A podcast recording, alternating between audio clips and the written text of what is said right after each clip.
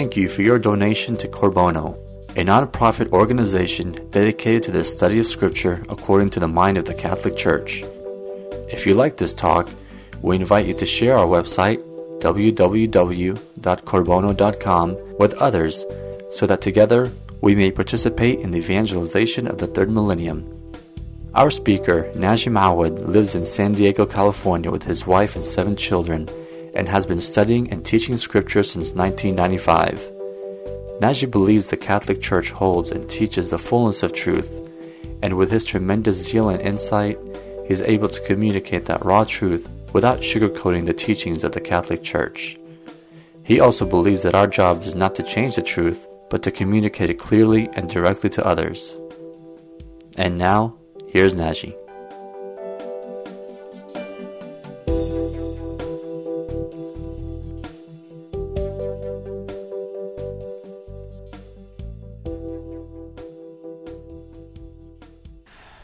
We're going to then continue our study of the book of Genesis, and we're going to cover verses 18 through 29 in chapter 9.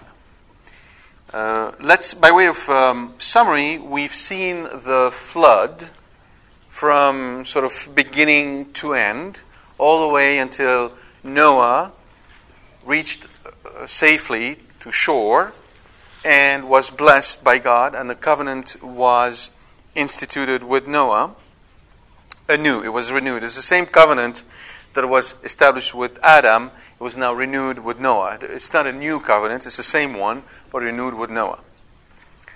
And so we're going to read from verse 18 through 29, and next week we're going to start delving into the book of genealogies, something that usually is not the most exciting thing to read, but hopefully we'll get to understand why those genealogies are there. I'll give you a glimpse today why they're there. They actually have a lot. There's a lot in Scripture writing on those genealogies. And you will see that as you progress to the book of Genesis.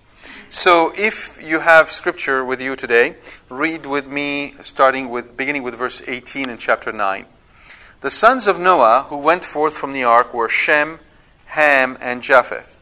Ham was the father of Canaan. These 3 were the sons of Noah, and from these the whole earth was peopled. Noah was the first tiller of the soil. He planted a vineyard. Verse 21, and he drank of the wine and became drunk and lay uncovered in his tent. And Ham, the father of Canaan, saw the nakedness of his father and told his 2 brothers outside. Then Shem and Japheth took garment, laid it upon both their shoulders, and walked backward and covered the nakedness of their father. Their faces were turned away, and they did not see their father's nakedness. When Noah awoke from his wine and knew what his youngest son had done to him, he said, "Cursed be Canaan, a slave of slaves shall he be to his brothers." He also said, "Blessed by the Lord my God be Shem, and let Canaan be his slave." God enlarged Japheth, and let him dwell in the tents of Shem, and let Canaan be his slave. After the flood, Noah lived 350 years. All the days of Noah were 950 years, and he died. So we can begin by making a couple of observations. The first one is that Noah was the first tiller of the soil, and he planted a vineyard. Obviously, this whole conversation that has already started between the narrator, remember, when this book is written, the Jews are in Babylon. And so this conversation is ongoing because the vine and wine were thought to be a gift from the gods. And here again, Scripture affirms no such thing has happened. It is the product of the work of man. And we're going to deal with this business of saw the nakedness of his father in a moment. Obviously, all of us probably are puzzled by the curse, because it was Ham who saw the nakedness of his father, yet it was Canaan, his son, Ham's son, Noah's grandson, who end up being cursed. You will notice the fact that Noah is actually speaking out a curse. And if you recall the conversation we've had around that, the power of blessings and cursing that parents have, you see it here in action.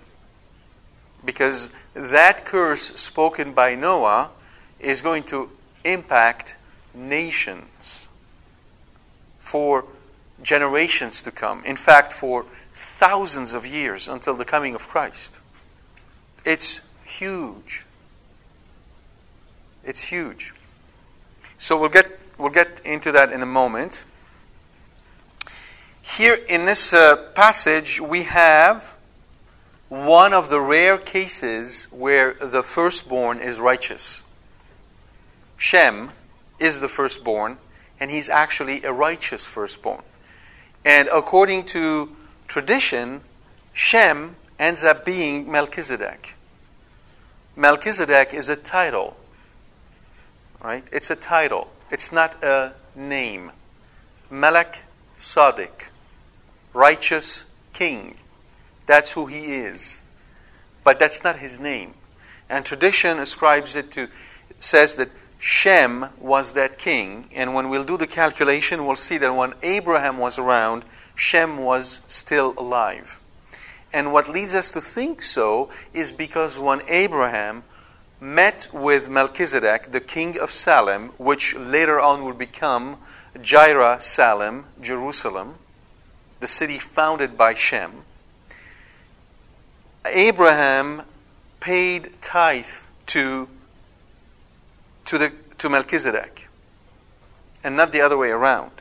Therefore, Melchizedek was greater than Abraham. Imagine someone greater than Abraham. And St. Paul, in his letter to the Hebrews, speak about that. And he likens Melchizedek. He looks and he sees in Melchizedek an image, a type of Christ. Right? Now, there's this one tradition which is really beautiful, and I have not really traced it enough, but it's maintained by the Byzantine Church, I think more so than any other of the Eastern churches.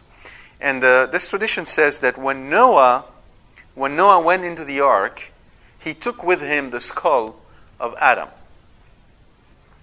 And then he passed it on to his son, Melchizedek, and told him that one day the angel of the Lord will tell you where to bury him. And the angel of the Lord told him to bury it on the Mount of the Skull, otherwise known as Golgotha, where Christ ends up being crucified and his blood flows on Adam.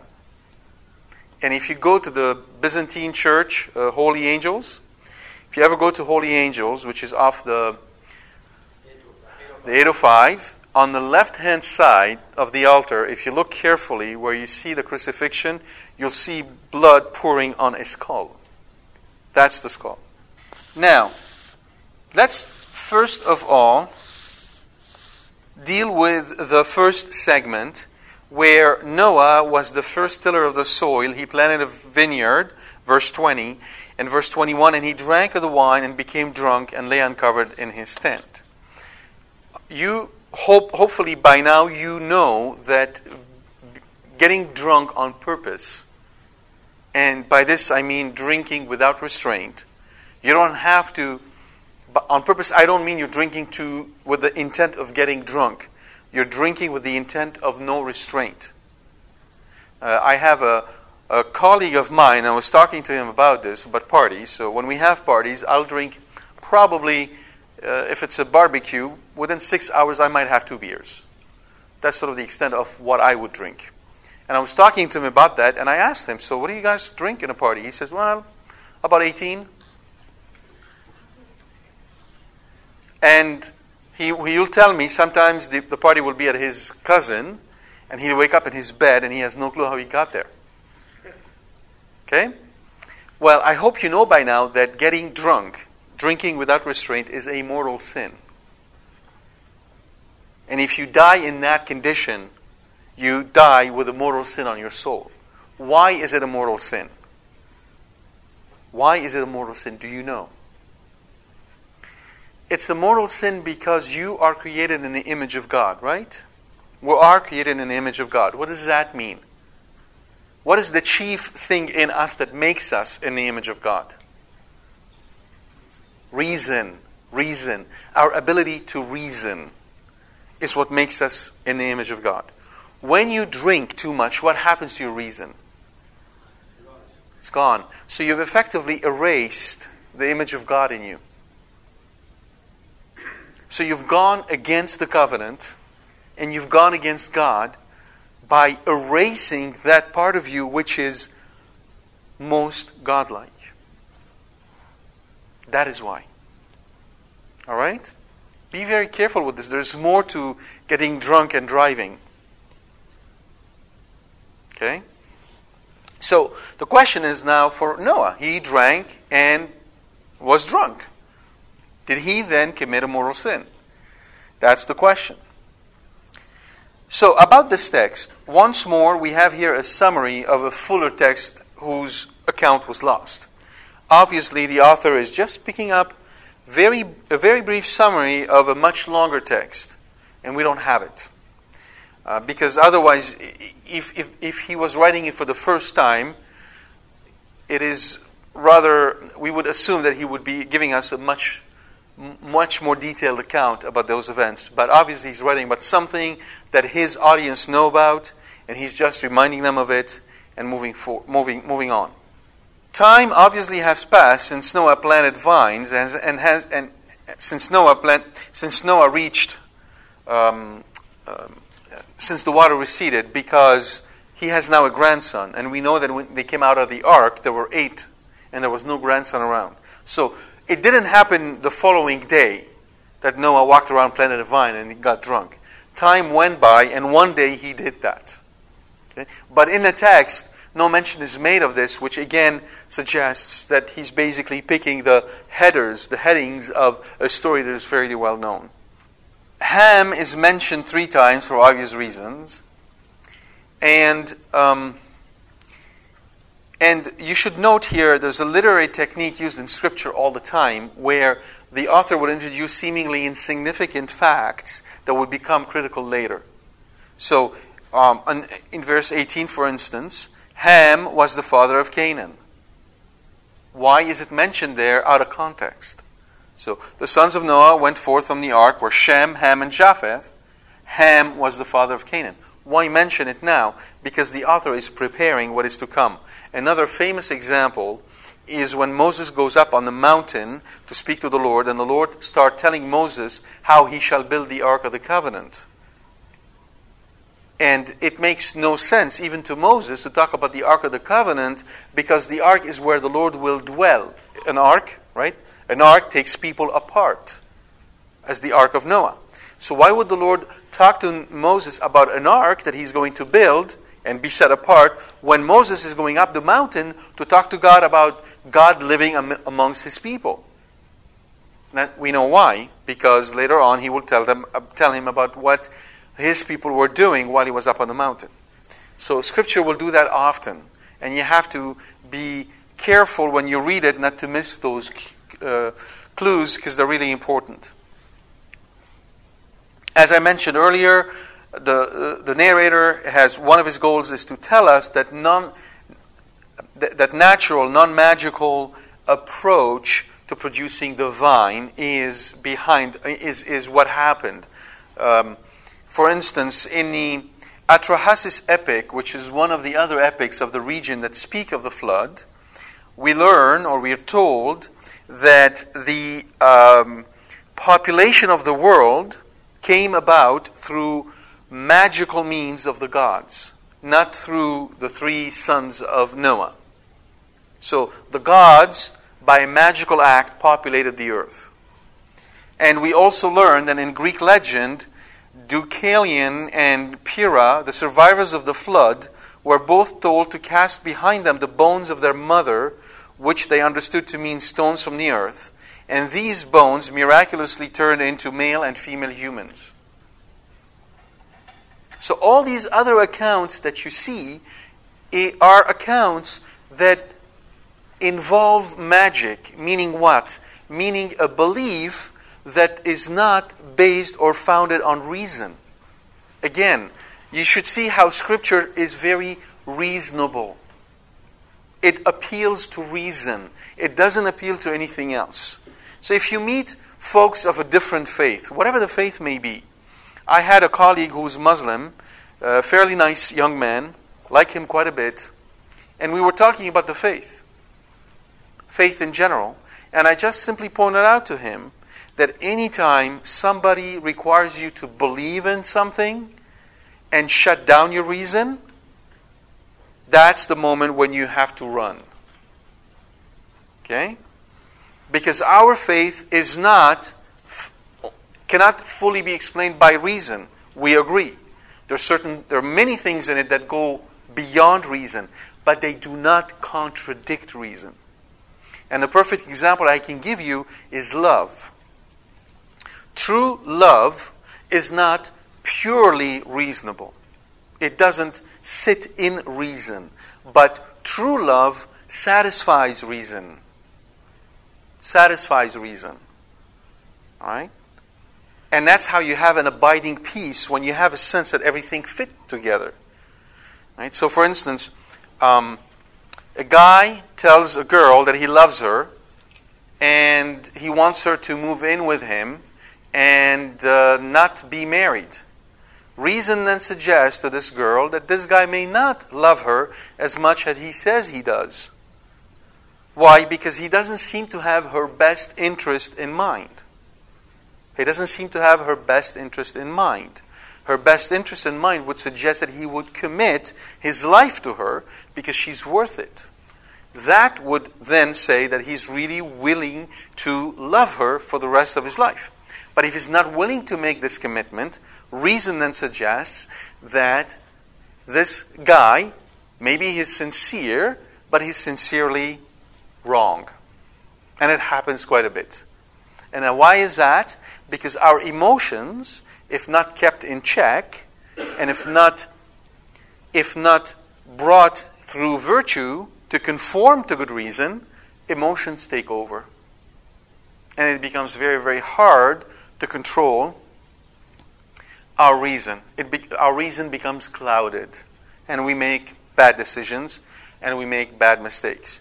And that is why the Church has always counseled those who are seeking the vocation of marriage to make sure that they don't get into the business of boyfriends and girlfriends, but rather seek courtship, and when they are seeking courtship, not to be alone for an extended period of time. Because our passions can take over, and our reason get to be clouded, and we miss the boat. So it isn't that the Church wants us to be controlled and wants to make sure that it has complete control over us. The Church, as a wise mother, knows our weaknesses. We're weak, and so we're tempted easily. And we take our precaution as a way to be careful with these things. And that's why the Church also gives us Lent. Lent is a wonderful period where we get those emotions, we reign on our emotions and our appetites so that we can grow in wisdom. So I'm hoping that you're really putting these weeks into really good effect. We are now midway through Lent, and if you're struggling, if you're in battle, this week should be for you the week of slothfulness and negotiation. That's the week, if you're really making an effort, that's the week where you're sort of negotiating. Well, maybe I can just have something between lunch and supper. Maybe I can eat a banana. Maybe I can do this. If you're having those types of conversation with yourself, you're now aware of the meaning of Jesus' word, the spirit is willing, but the flesh is weak. Our body rebel.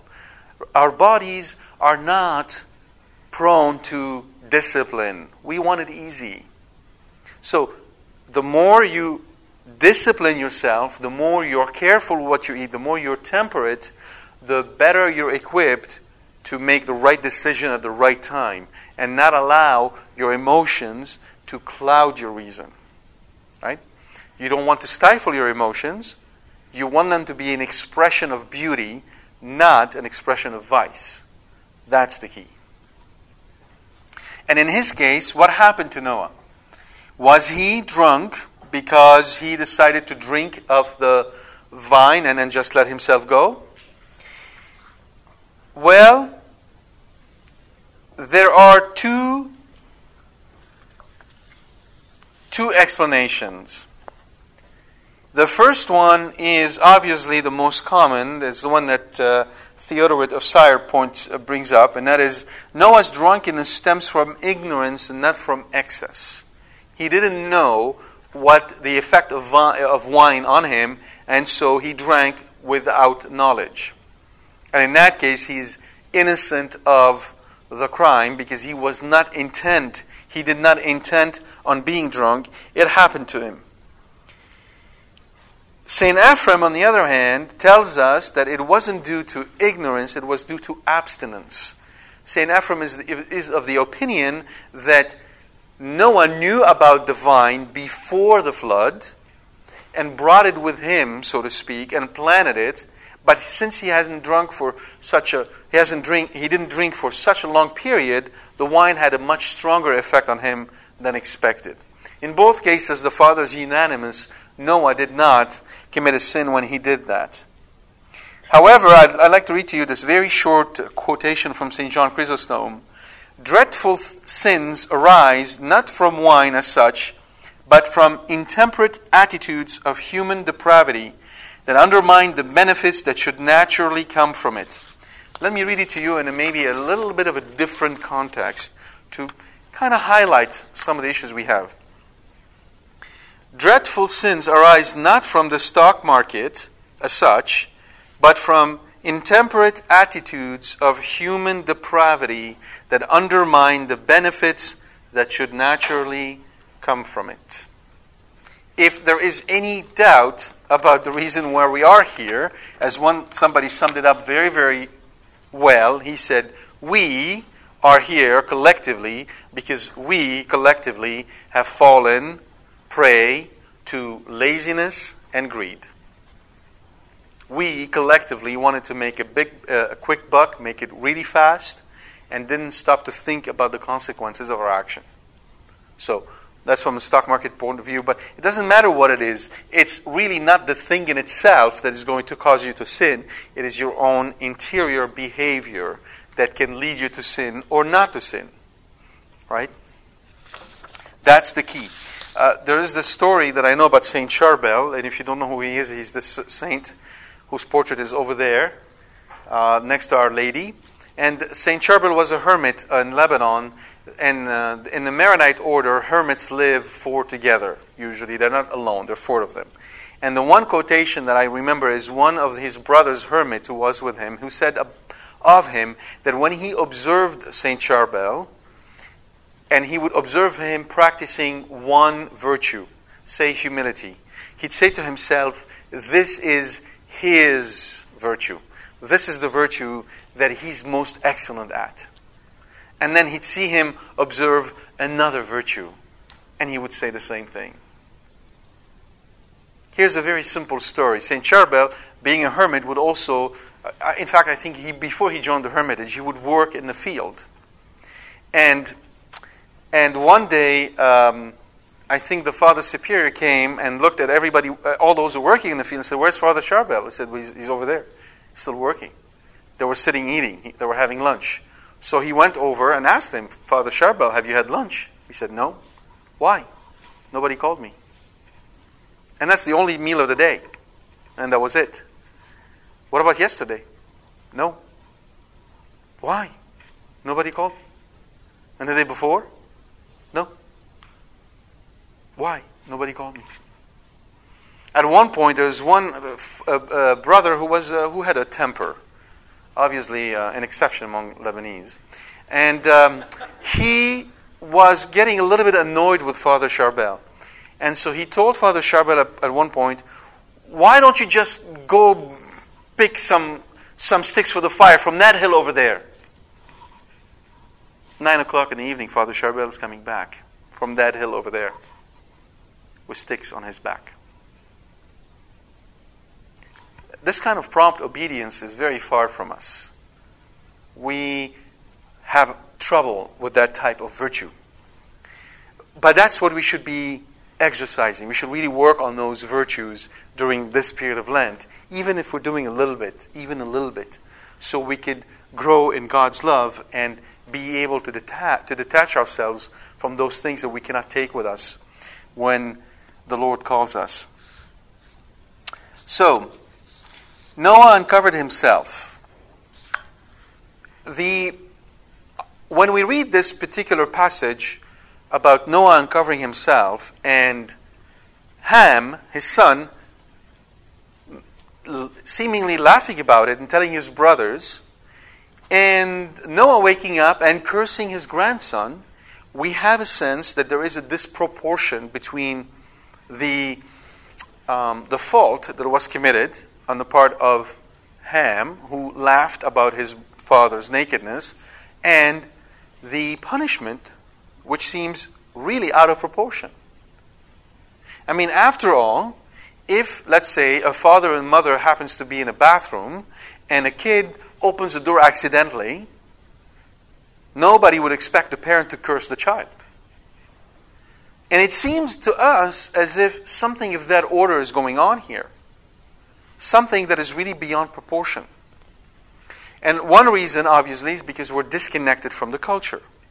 There's a number of reasons, but the first one is that we're really disconnected from the culture. So let's try to understand what's going on here.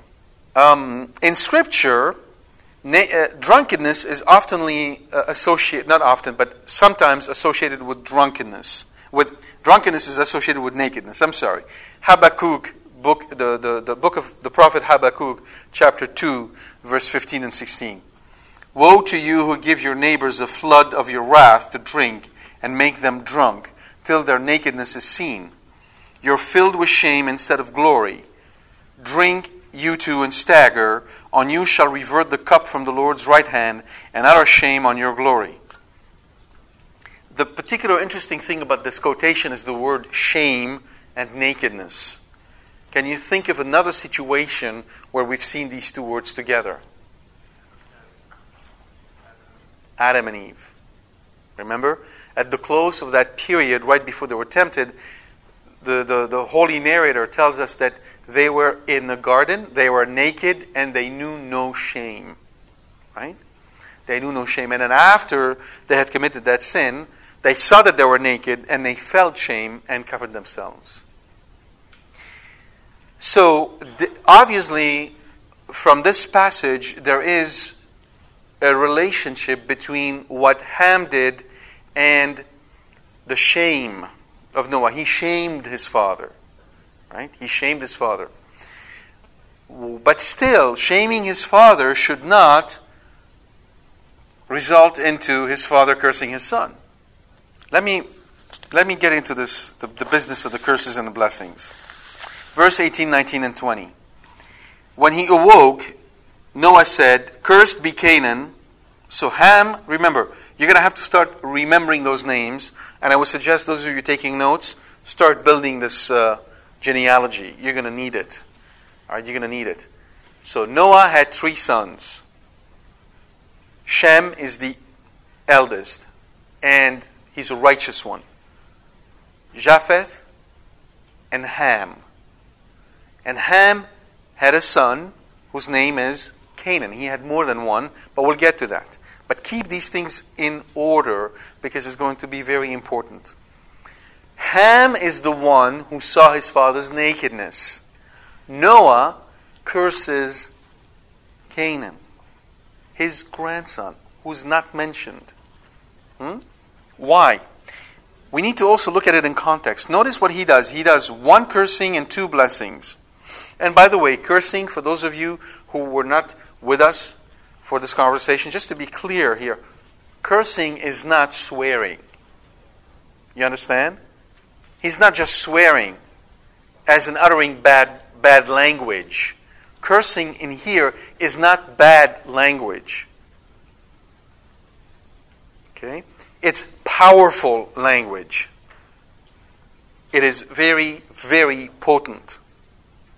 And that's why St. Paul tells us, bless and don't curse. He doesn't mean bless and don't swear. He's not trying to say when something happens to you, don't use swear words, but bless God. He's really talking about the power of blessing and the power of cursing. Okay? So, he said, "Blessed by the Lord my God be Shem, and let Canaan be his slave."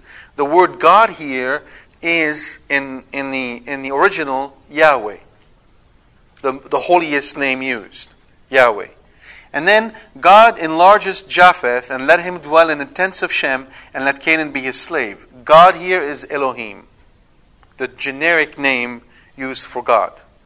So, there is even a distinction between the two blessings that is given to Shem, a priestly blessing, and to Japheth, a more generic blessing. They're not at the same level. We'll get to that in a moment. It is also important to point out that Shem is blessed by God, but Japheth is blessed through his relationship to Shem. Because he says, "God enlarge Japheth and let him dwell in the tents of Shem." So by dwelling in the tents of Shem, Japheth partakes of the blessing that Shem receives from God.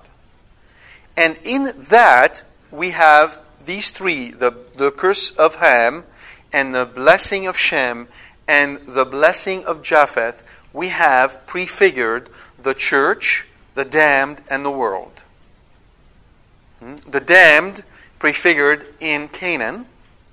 The church prefigured in Shem, who receives the priestly blessing.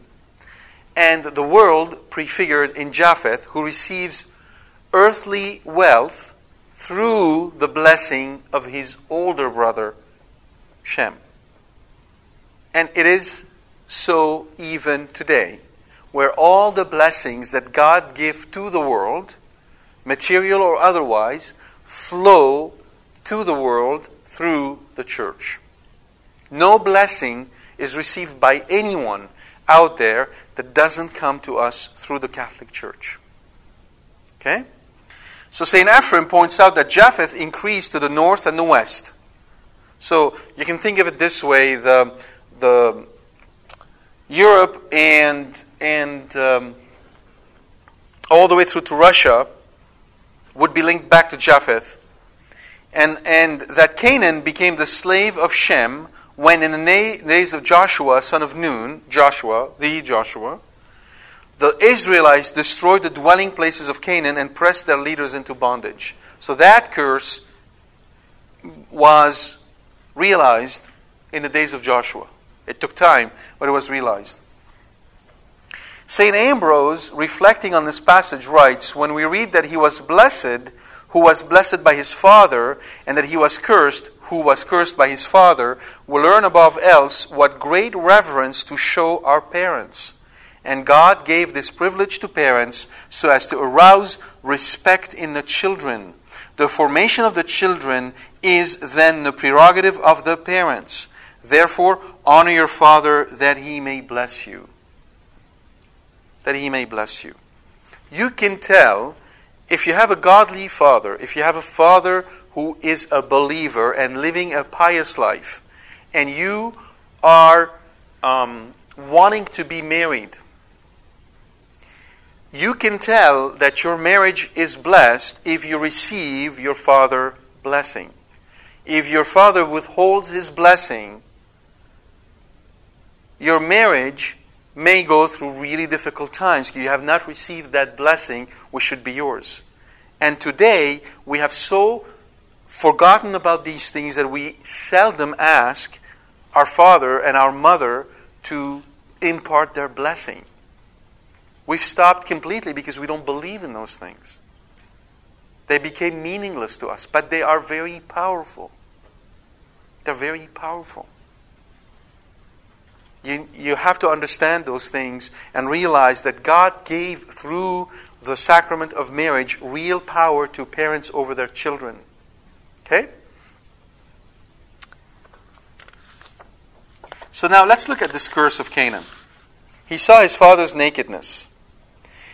While there is no clear consensus on the meaning of the sentence, most writers, whether Jewish rabbis who've commented on this text or the fathers of the church, most of them seem to be of the opinion, or actually are of the opinion, that it did not mean what we think it means. It does not mean that Ham looked at his father while his father was sleeping naked. That's not what's going on here. As I mentioned to you, Scripture must be interpreted in light of all of Scripture. So, we go look in Scripture for other passages where these words are mentioned to give us insight on the meaning of this text. And there is one passage in particular where this is mentioned and gives us some understanding, and that is in the book of Leviticus, chapter 20, verse 11. The book of Leviticus, Leviticus 20:11. And it says the following: "The man who lies with his father's wife has uncovered his father's nakedness." The man who lies with his father's wife has uncovered his father's nakedness. So, we need to think a little bit more about that. Remember what I told you? An explanation has to appeal to our reason. It must come to us as reasonable, because otherwise we don't understand what's going on here. A couple of things. First of all, we have to understand that the law of incest was not established until Exodus. Before Exodus, that law was not given by God. So, sexual relationships among members of the same family were not considered incestuous up until the law was given. Alright? But let's ask this question. If we were to apply this text to what is going on, why in the world would Ham want to do such a thing with his mother? What would provoke him to do such a thing? He was not drunk. Nice try. He wants to become the king. That is the most reasonable explanation. How do we know that? If you recall, when Absalom, the son of David, rebelled against his father and tried to take his father's kingdom, what did he do? He went after his father's women. Why? Because whoever has the queen declares himself king. That is an appealing explanation because it explains the act and it ties back to another pattern we've seen before, where someone else was also contending for that position. Cain.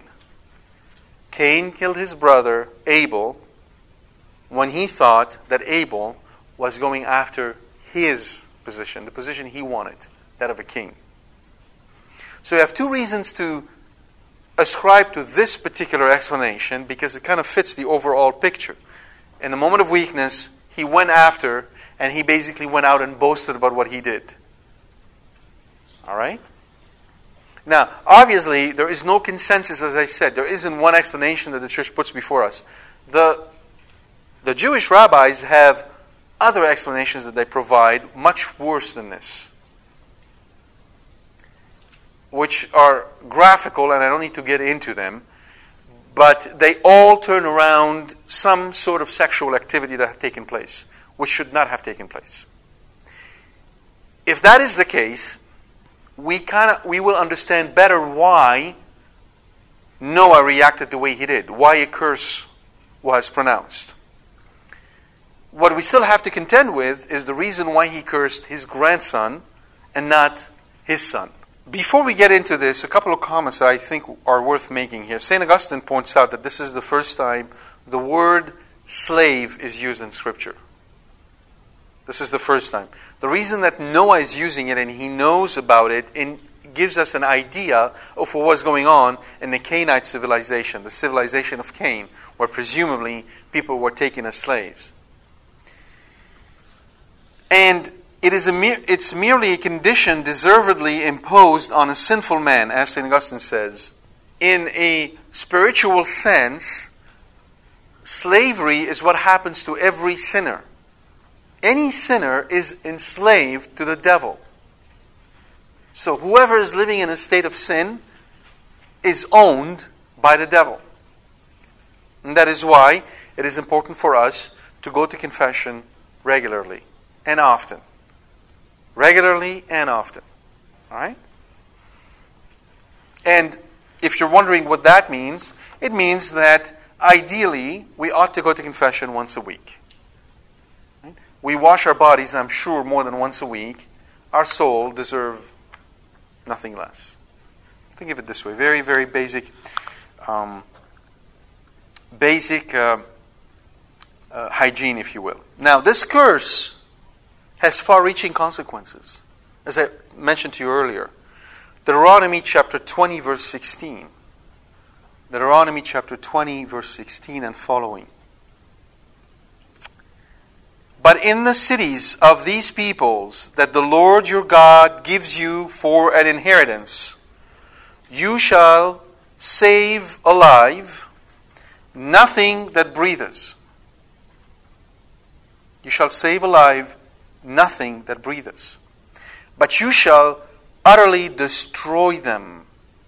The Hittites, Amorites, Canaanites, Perizzites, Hivites, Jebusites, as the Lord your God has commanded, that they may their abominable practices which they have done in the services of the God, so they may not. tempt you by their abominable practices which they have done in the service of their gods, and so to sin against the Lord your God. It was a command given by Moses to get in and utterly destroy all of them. And it means all of them. Men, women, children, everybody. Now, all these people mentioned here track back to Ham. They're all under the curse.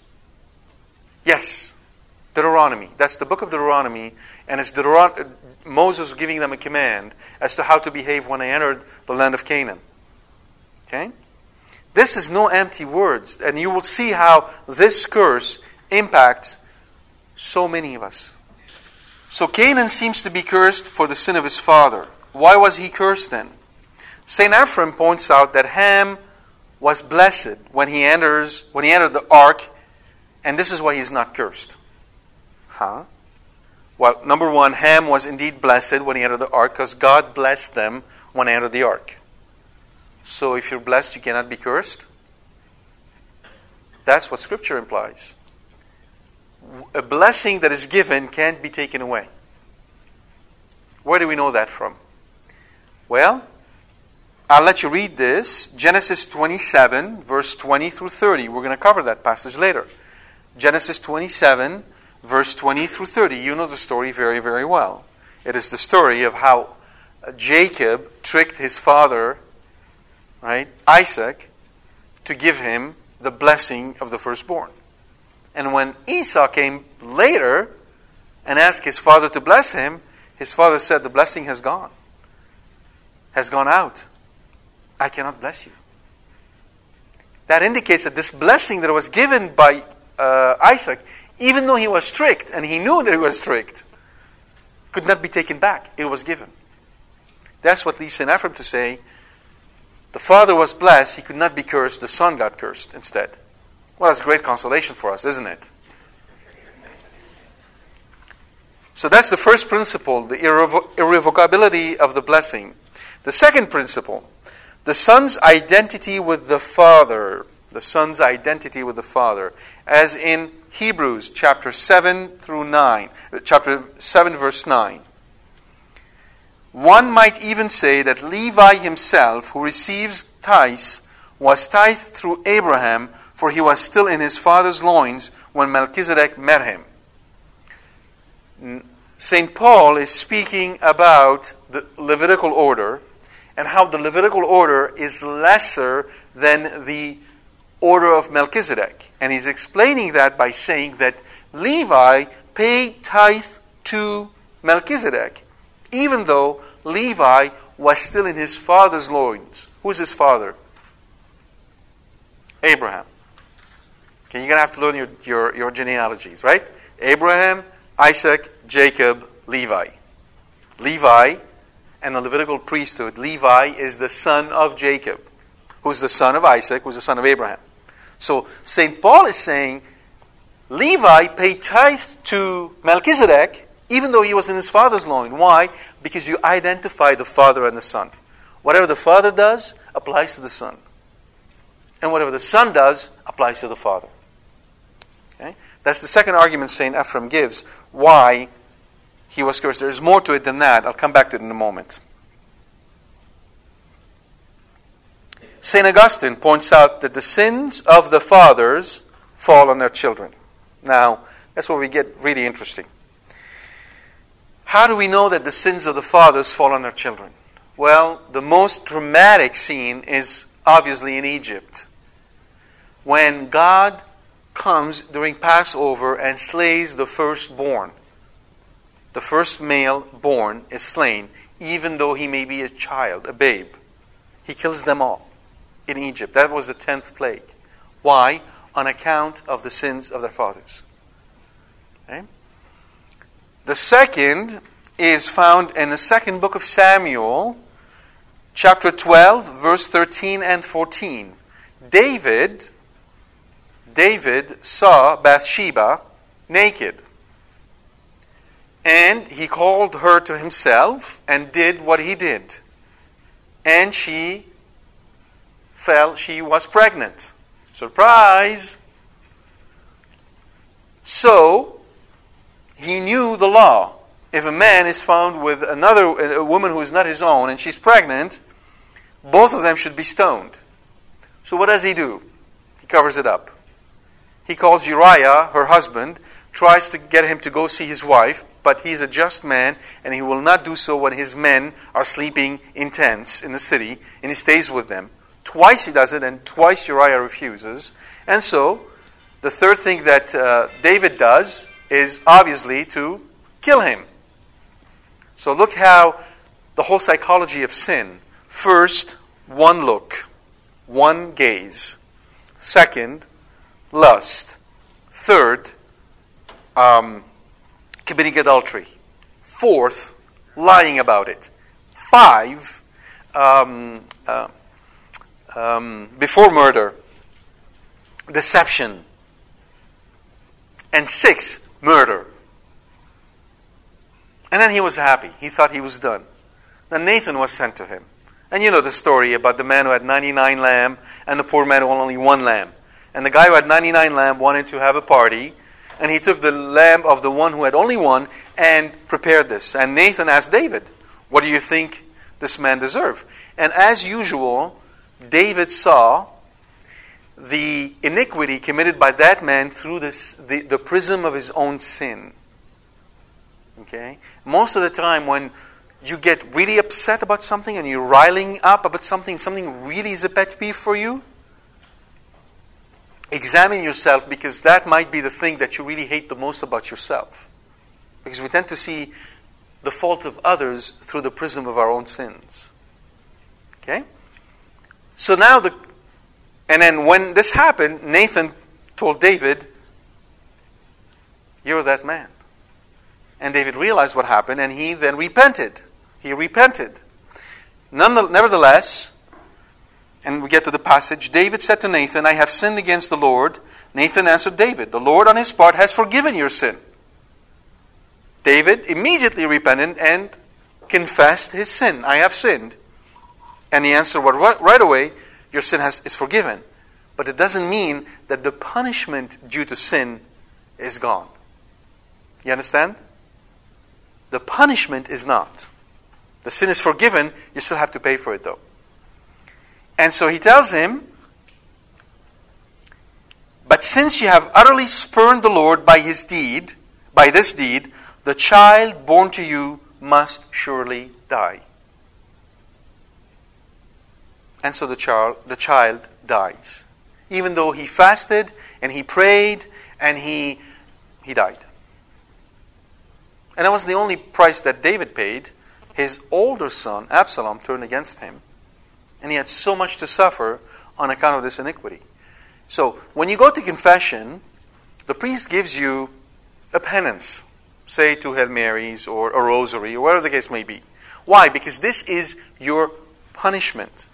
And the priest doesn't have to worry about how severe the punishment is, because he knows that, God willing, if you die in the state of grace, there's always purgatory where you're going to pay for the punishment due to sin. You understand?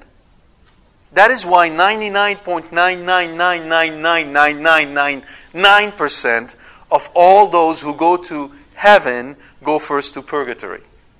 Very, very, very few make it straight up. Okay? And from the description we know about purgatory, the slightest suffering of purgatory is much, much greater than the greatest suffering you can imagine here down on earth. Much greater. All right? So, if you're interested in avoiding purgatory, and which you should, the Church offers us indulgences. And an indulgence is an act of mercy that the Church performs, whereby the Church takes from the treasury of grace earned to us by Christ on His cross and of the saints, and sort of pays the punishment that is due to sin. Now the punishment is gone. That's what an indulgence is. Yes? And guess what? There's a big one coming up. You want to know about it? Okay. You know about the Sunday of Divine Mercy. It is the Sunday after Easter. It's the Sunday after Easter. There is a plenary indulgence attached to that day. On Good Friday, right? On Good Friday, you begin the novena of the Chaplet of Divine Mercy. The novena, the Chaplet of Divine Mercy. I think we have booklets outside, or you can Google it. And it's a prayer that you say on 9 days, and on the 9th day, on that Sunday, you should have gone to confession, you should have prayed for the intention of the Holy Father, and there's, I think, a couple of other conditions. But the most important thing you want to pray for is perfect contrition. Perfect sorrow for your sins, because they have offended God, not because they can land you in hell. It's sorrow for your sins because they can offend God. If you have perfect contrition, then all the punishment due to sin is gone. That is the act of mercy that God gave us. That is present in our church, and you should look into it. Another thing I'll tell you about that, if you don't know about it, is that if you love Our Lady, and if you're devoted to her, and you ought to be, then you can also wear her scapular. Anyone here doesn't know about the scapular? So I don't tell you something you already know? Yeah? You can go to Prince of Peace Abbey, up on the 76, Google it, and they have scapulars. It's essentially a piece of cloth that you wear, just like this one I'm showing you. Mine is fairly old now. And it represents the monastic habit. It's a way of saying that you are going to do everything you can for the glory of Our Lady. And yes, it comes in a variety of ways. I like the cloth one, but they have various ones. And you can wear the scapular around your neck and work diligently for the honor of Our Lady. And she promised that if you were to die with your scapular on, this is not superstition, all right? This is not that this piece of cloth alone can do something. It does nothing at all. It's a reminder and a physical sign of your interior desire to honor and serve Our Lady appropriately. But if you were to die, then on the Saturday, the first Saturday following your death, she will come to purgatory and take you out of there. Even if your punishment would confine you to purgatory until the end of time. And oh, by the way, when she appeared in Fatima to the three children, Jacinta asked her about a friend of hers who died and was 10 years old, and asked her where she was. And Our Lady told her she's in purgatory, she was 10 years old, and that she will stay there until the end of time. Yes. Okay. So when you go to funerals, when you go to funerals, please do pray for the deceased. Right? These days, everybody is given the, the immediate check is in heaven. Everybody says he's in a better place than... Well, if he's in purgatory, he's definitely in a better place because he has assurance of salvation. He's going to go to heaven no matter what. You can't... In purgatory, there's no choice. You can't just go to hell. You're there, you're going to go to heaven. But the sufferings is very bitter and long, and your prayers help. And you can gain indulgences for souls in purgatory as well. So pray for them. Saint Padre Pio used to say in his Mass, there were more souls from purgatory present than people in the church, and the church was full. So don't ignore those who died. They really need our prayers, more so today than ever. All right? Very important. Okay. And again, I'll give you a couple of other quotation of where you can find these texts. I'm not going to read all of them. But they all repeat the same thing, where the children are basically paying the price for the parents. So the first book of Kings, chapter 14, verse 12 and 13. Actually, I'll read this one because it's short. This is the wife of Jeroboam the king, who was pretty bad, who went to see the prophet, and she's asking him about what is going to happen. And the prophet tells her, so leave, go home. As you step inside the city, the child will die, and all Israel will mourn him and bury him, for he alone of Jeroboam's line will be laid in the grave, since in him alone of Jeroboam's house has something pleasing to the Lord, the God of Israel, been found. So of all the line of Jeroboam, he is going to die and be buried. Everybody else will die and won't even be buried. And again, you will find it in the First King, chapter 25 through 29. And you're dealing here with the husband of Jezebel. Jeremiah chapter 32, verse 18. You continue your kindness through 1,000 generations, and you repay the father's guilt, even into the lap of their sons who follow them. O God, great and mighty, whose name is Lord of hosts. In Exodus chapter 20, verse 5, you shall not bow down before them or worship them, for I, the Lord your God, am a jealous God, inflicting punishment for their father's wickedness on the children of those who hate me, down to the third and fourth generation. And so St. Augustine then asks, are these statements false? Who would say this but the most open enemy of the divine words?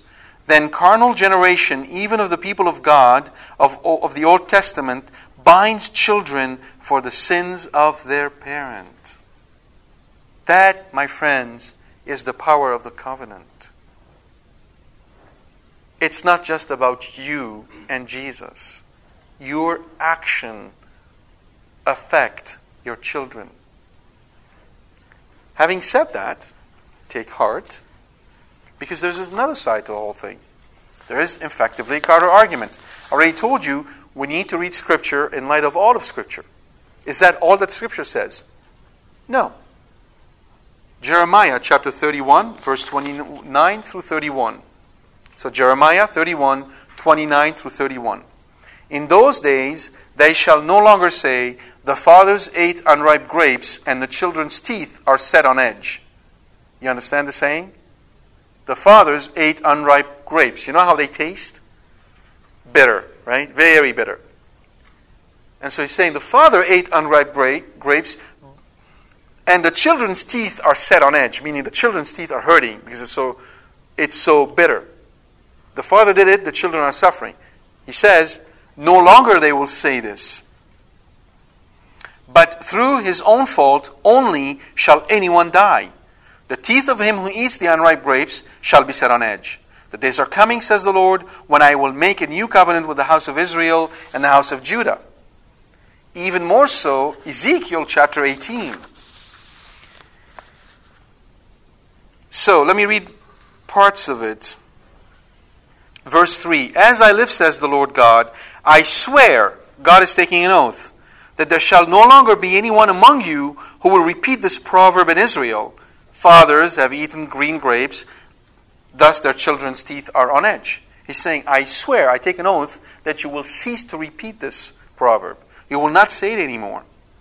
For all lives are mine. The life of the father is like the life of the son. Both are mine. Only the one who sins shall die. If a man is virtuous, if he does what is right and just, if he does not eat on the mountains, nor raise his eyes to the idols of the house of Israel, if he does not defile his neighbor's wife, nor have relations with a woman in her menstrual period. Don't worry about it. This is all had to do with the law back then. I'm not going to get into this. God is not upset with women who have menstrual period. There is more to it than that. The bottom line is that if a man does not sin, okay, if he oppresses no one, gives back the pledge received for debt, etc., etc., if he does all these things, if he lives by my statutes and is careful to observe my ordinances, that man is virtuous, he shall surely live, says the Lord God. But if he begets a son who is a thief, a murderer, who does any of these things, though the father does none of them, a son who eats on the mountain, etc., etc., does all these abominable things, right? The son certainly shall not live. And on it goes. The whole passage is very, very clearly set to indicate personal responsibility. The other passage was talking about what? Communal responsibility. Here we have personal responsibility. Yeah? And another passage that I'll mention to you, which you may know also about, is in Luke chapter 13, verse 1 through 5. Luke 13, 1 through 5. So here, this is our Lord who is speaking. At that time, some people who were present there told him about the Galileans whose blood Pilate had mingled with the blood of their sacrifices. He said to them in reply, do you think that because these Galileans suffered in this way, they were greater sinners than all other Galileans? By no means. But I tell you, if you do not repent, you will all perish as they did. Or those 18 people who were killed when the tower at Siloam fell on them, do you think they were more guilty than everyone else who lived in Jerusalem? By no means. But I tell you, if you do not repent, you will all perish as they did. Again, personal responsibility. So which is it? Which is it? As usual, the answer is both. Now we have to work it. We have to think about how it fits all together. How could it be both? I'll give you an outline. I'll give you an outline. And then we can stop. So, we have two statements. God visits the sins of the parents on their children. That's one. That's the communal responsibility. On the other side, everyone is responsible for his own sin. Personal responsibility.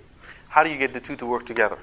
The key is to realize that all the statements I read to you about personal responsibility take effect only through the new covenant.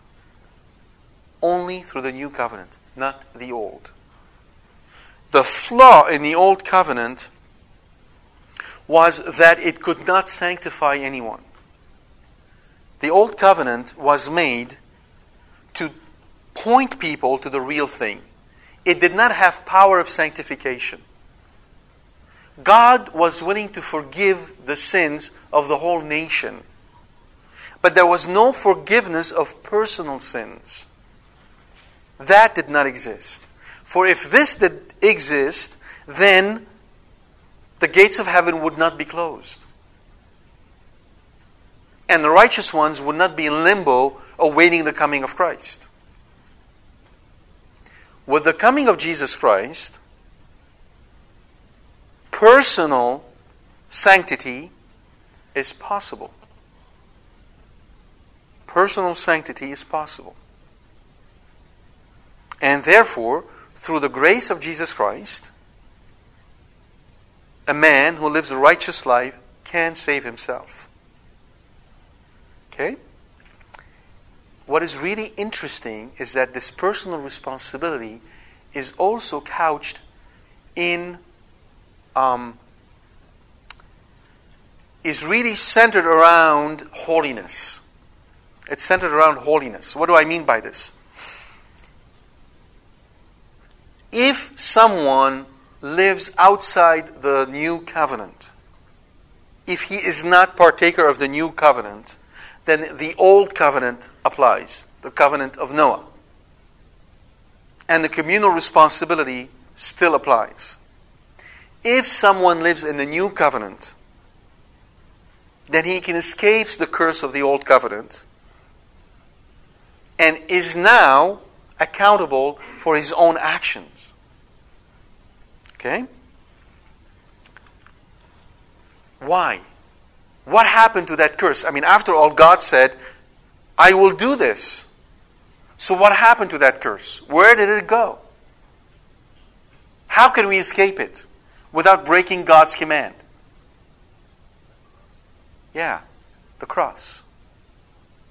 He took on this curse on our behalf. That's what He did. He took on that curse. And in return gives us the grace to be able to live a life of holiness. You understand how it works? So even today, you have two laws, so to speak. The law of mercy that comes to us through the new covenant. And then the law of justice that comes to us through the old covenant. And there are people who live really according to different laws. And suffer differently. Now, let's add one more twist. What happens then, you might say, to parents who seemingly are good Catholic, live a good life, and then their children dies? Is God punishing them because of their own sins? There's another option. There's another option, which was not present in the Old Testament, but it's present in the New. Right? And that is of sacrificial souls. Souls who suffer with Christ to save other souls.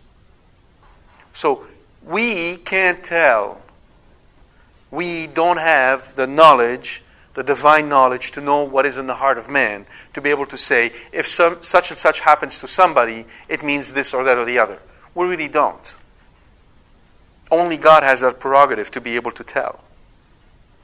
But what we can do, and must do, is be aware of the power of that covenant and ask ourselves these questions. Am I right with God? Am I living up to this responsibility that is mine, to this honor that has been given me at my baptism? Or am I squandering the riches that God put in my hand?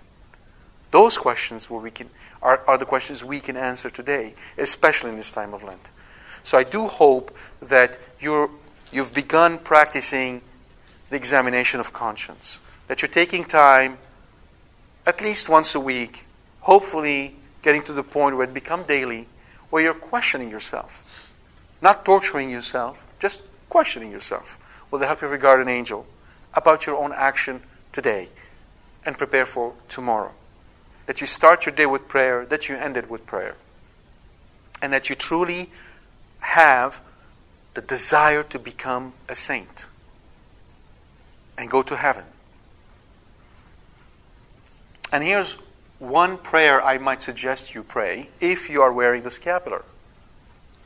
Pray for your hour of death to be on a Friday at about 5 past midnight. There's nothing wrong with that. There's nothing wrong with that. Okay? So 11:55 p.m. on Friday evening, right? You know. Because if you're wearing that scapular, Our Lady promised that on the first Saturday following your death, she will come and take you out of purgatory. This is not bartering, but hey, you lose nothing asking, right? Ask, it should be given you. Hey, that's it.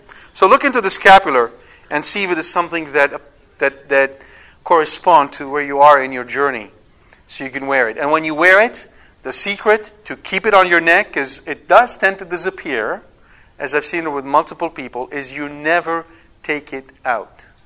I mean, never. Not in a shower, not in the pool, never. That's how you keep it. Any other attempt, and it will just disappear. And you're, well, where did I put it? And you forget about it. So, Think about it. Pray about it and ask God to guide you to His mother.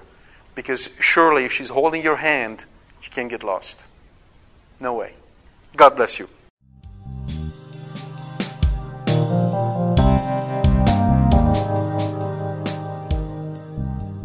We hope you've enjoyed this talk from Corbono. For more information about this and other talks, please visit our website at www.corbono.com. Thank you, and God bless you.